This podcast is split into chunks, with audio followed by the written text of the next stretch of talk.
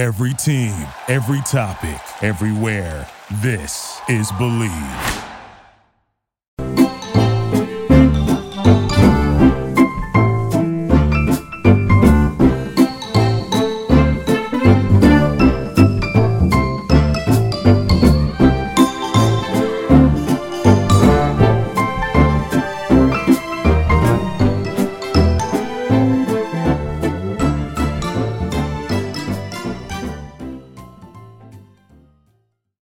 BetOnline remains your number one source for all your sports betting this season. Everything from NFL playoffs to pro and college basketball, UFC, MMA, and more. You'll always find the latest odds, team matchup info, player news, and game trends at BetOnline. With live betting options, free contests, and live scores for almost any sport or game imaginable, BetOnline is truly the fastest and easiest way to bet all your favorite sports leagues and events. Head to the website today or use your mobile device to join and receive your 50% welcome bonus with your first deposit. Make sure to use promo code BLEAV, B-L-E-A-V, to receive rewards. BetOnline.ag, where the game starts. All right, folks, this is Jeremy Evans, your host of the California Sports Lawyer podcast via the BLEAV network. This is episode 2 of season 5. Today is Tuesday, January 17th, 2023. As always, appreciate you being with us and making us the number one sports law podcast in the world for 3 years running. So today we have a special episode talking about Hollywood's creative dilemma. And this is something that has kind of been swirling around in the press, and it's all about artificial intelligence. And if you're not familiar with artificial intelligence, definitely take the time to take a look at it. Take the time to see what companies are investing in it, because I think that will open up your mind to possibilities of not only for development and engagement, but also kind of to see where the world is headed, right? I think that there's something to be said about artificial intelligence, which is sort of this idea of using technology and machine learning to make, I guess in the simplest way to put this, if you're typing on your cell phone and your cell phone guesses the words that you're going to type, if you're typing an email and it guesses the words you're going to type, AI works in the same way, except that it's much more complex in that it takes information that people have written, have painted, have talked about, and it puts it into a sort of machine learning system and gives the ability to create something. And so there was this Hollywood Reporter article talking about, a recent Hollywood Reporter article talking about this thing called ChatGPT. And what it does is it sort of allows for the creation of screenplays and scripts and treatments and anything to sort of do in the sort of the writing sense.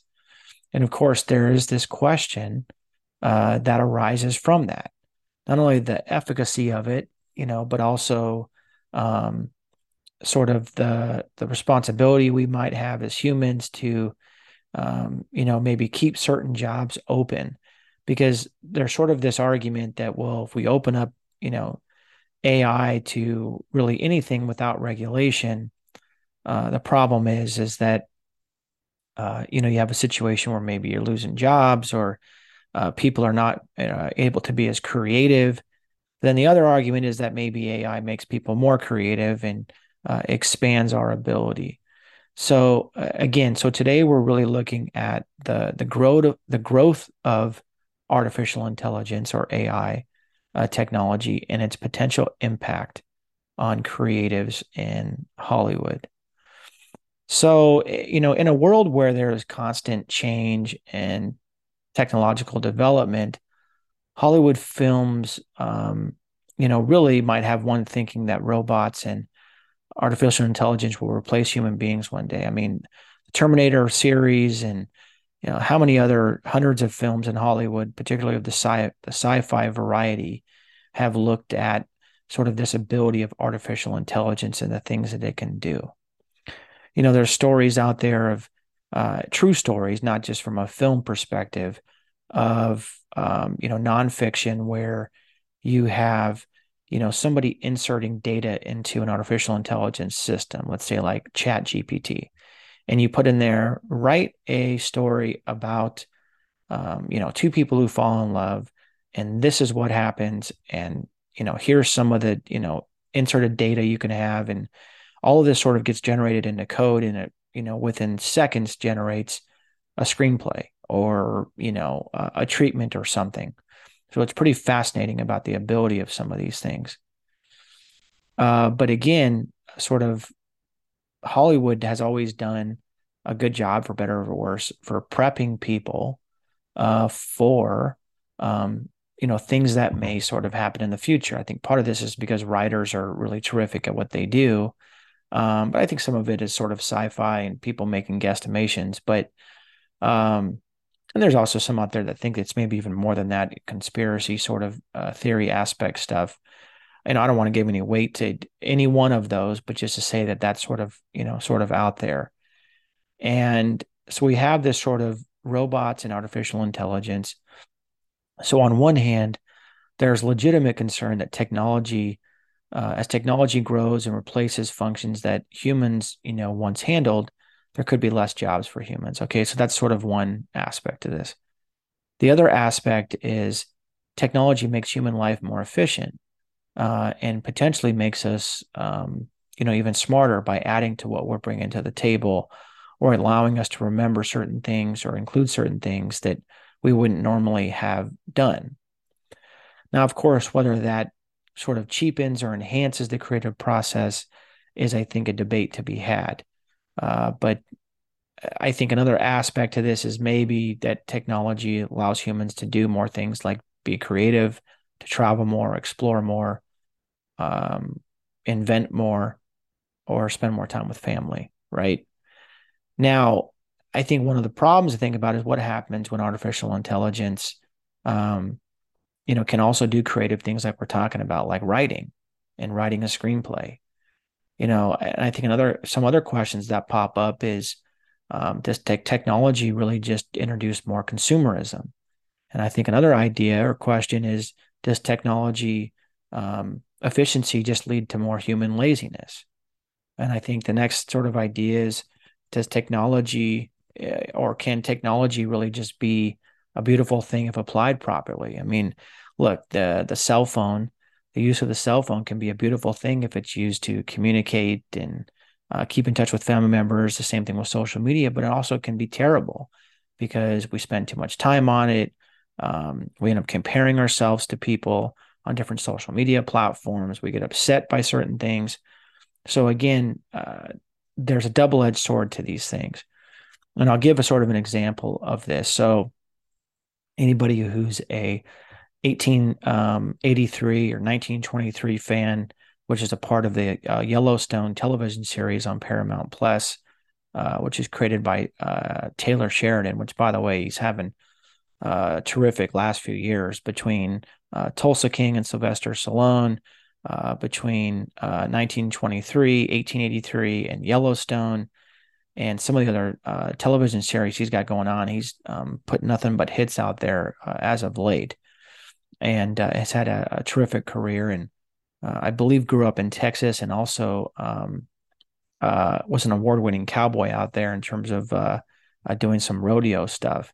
So just a really dynamic individual. But in episode 3 in the hit series 1923, there's this scene where Jack and John Dutton are questioning a businessman who's selling a washing machine on the street.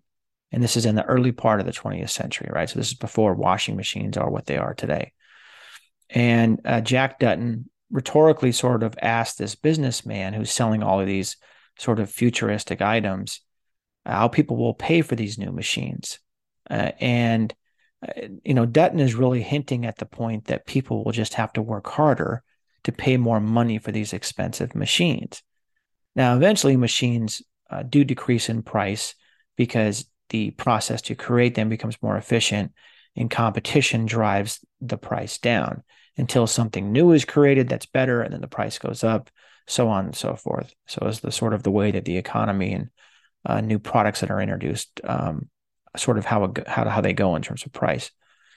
But the point is that Dutton is trying to make in this sort of series is that more technology just leads to more consumerism, which is paid through hard work, which I think in some sense goes against the idea that technology would take away jobs, because people would find other things to do. Look, I don't know if that's exactly true. I think at some point, particularly with artificial intelligence, because it is literally taking away the thing that people have always done best, or at least the thing that differentiates humans from animals, is the idea that we can think and that we can form thoughts and we can speak and that sort of thing, right? So I think that is the difference with artificial intelligence, is that the potential it has both in a very powerful and creative way, but also the potential that it has to devalue, I think, human beings. So it's going to be very, very interesting to see sort of where this goes. Now, on the other hand to this, if technology is open sourced, meaning that it's a type of software where the original source code is made freely available and distributed online and anybody can use it, which is some sense how some of these AI platforms are working, at least initially, then you could compare it to maybe having free electricity or free water, which is normally sort of a sellable item. The problem is history, I think, tells us different. And history tells us that electricity and water were never really free. And if they were free for a period of time, they weren't free for very long. And, sort of in a capitalist economy and environments where sort of this commerce forward thinking, there's always the ability to sell something for profit. And usually if there's the ability, it will be made that way, right? Until the government officials that we hire, essentially, that we put into office in the sort of constitutional republic that we have, particularly a constitutional republic that is commerce forward like the United States or a capitalist country. Look, selling resources is not a bad thing, but for something like AI, there might be a stronger claim to keep those things open source so that people have access to them. But again, there's going to be pressure here to charge, money for these sort of different platforms. And maybe part of it is kind of like streaming, where it's, you have ad-based platforms and sort of free platforms where you have to listen or watch, a bunch of commercials, or you get the premium ones. And maybe these AI systems work that same way. I don't know, but that's sort of the basic sort of premise of what we're dealing with AI, is that it has the potential to replace the one thing or complement the one thing, which is thinking and creative aspect, which is only humans can do in that sense. Potentially has the ability to sort of either help that or take it away. And so I think regulation may become an important piece in this. I might be wrong, but that's sort of some initial thoughts. Now, in the Hollywood setting, unions and writers' guilds are going to have something to say about artificial intelligence like ChatGPT. And there was a great article in the Hollywood Reporter about this. So ChatGPT is a publicly available iteration, which was launched by a company called OpenAI, that can produce polished pitches and log lines for films and television shows, as well as generic outlines and scripts within seconds. And again, this was an article in the Hollywood Reporter. But this raises concerns about jobs and the creative process. And by the way, I've written articles, we've had podcasts before talking about Hollywood as a whole. Did not respond well to analytics, by the way. Legendary Entertainment tried to introduce a analytical platform as to the four quadrants of filmmaking, meaning reaching the four quadrants of people who go to films in those sort of generic categories. And Hollywood sort of was like, no, we can't do that. That's not proper. And of course, if you remember, there was sort of this augmented reality and artificial intelligence and virtual reality aspects to filmmaking, where you had sort of bringing back to life actors who had since been deceased. So bringing James Dean into a film or something, that was really pushed back on. And of course, there's the copyright issue to all of this. Who owns that information? And is it the estate if somebody has passed away? How long is it owned for according to copyright law, which is, I think, generally 75 years plus the life of the author, or 70 years plus the life of the author. I don't have the notes in front of me, but again, that's sort of the idea. That's, again, the sort of what we're dealing with. And of course, technology has always been a dilemma in Hollywood.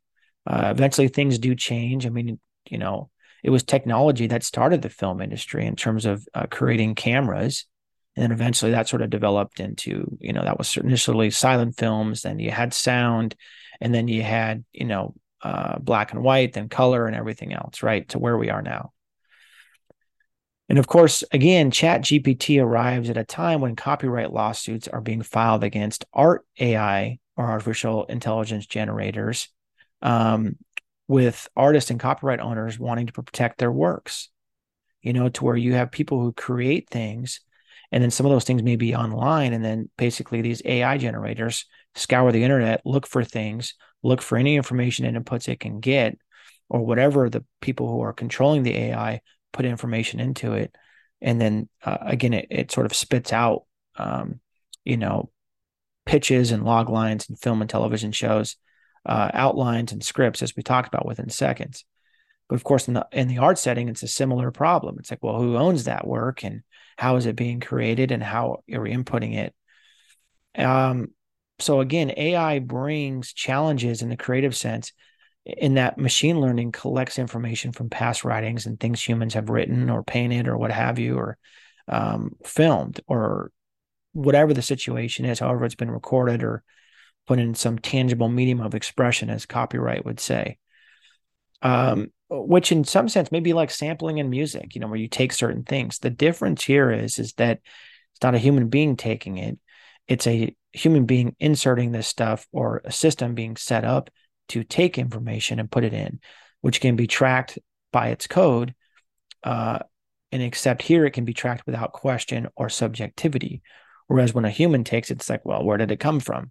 And you end up having to, you know, if things go to trial and there's a copyright, you know, litigation, you bring in experts, and those experts determine about what's been taken based on samples, and they compare certain works, right? And a lot of times this is what happens when an artist creates a song, and then the song sounds like another song, and then somebody gets sued, and they have to bring in experts through a trial to figure all this out. Now, of course, what's sort of interesting about all this is the old saying is, when it rains, it pours, right? Because recently, the Federal Trade Commission, or the FTC, has brought forth this idea of getting rid of non-compete clauses as a policy nationwide. Of course, in California, almost all non-competes are illegal, except for in very few exceptions, one of which is in the business partner setting, where a business is either splitting up, or they have an owner who's leaving the company and they have a non-compete clause, but it has to be, again, subject to a geographic area, and it has to have a time period, has to have a legitimate purpose, all these other things that go into that, right? So it's very limited. But the reason I bring up this sort of non-compete is that we may have potential for certain writers bringing in certain directors, producers, actors, whatever, would have more opportunities to write and create. So either AI is going to help that process, or it's going to infringe upon it. So I guess we'll sort of see, but this is definitely a nationwide phenomenon as we move into this world of artificial intelligence, and whether that's as a benefit or a detriment is sort of yet to be seen. But this is Hollywood's creative dilemma, and we've talked about artificial intelligence and the growth of it in the Hollywood space, and the impact it may have on creatives in Hollywood. So thanks again, folks, for listening in. I'm your host, Jeremy Evans. This is the California Sports Lawyer Podcast. As always, appreciate you making us the #1 sports law podcast for 3 years running. And we'll look forward to being back with you next week. So thank you so much.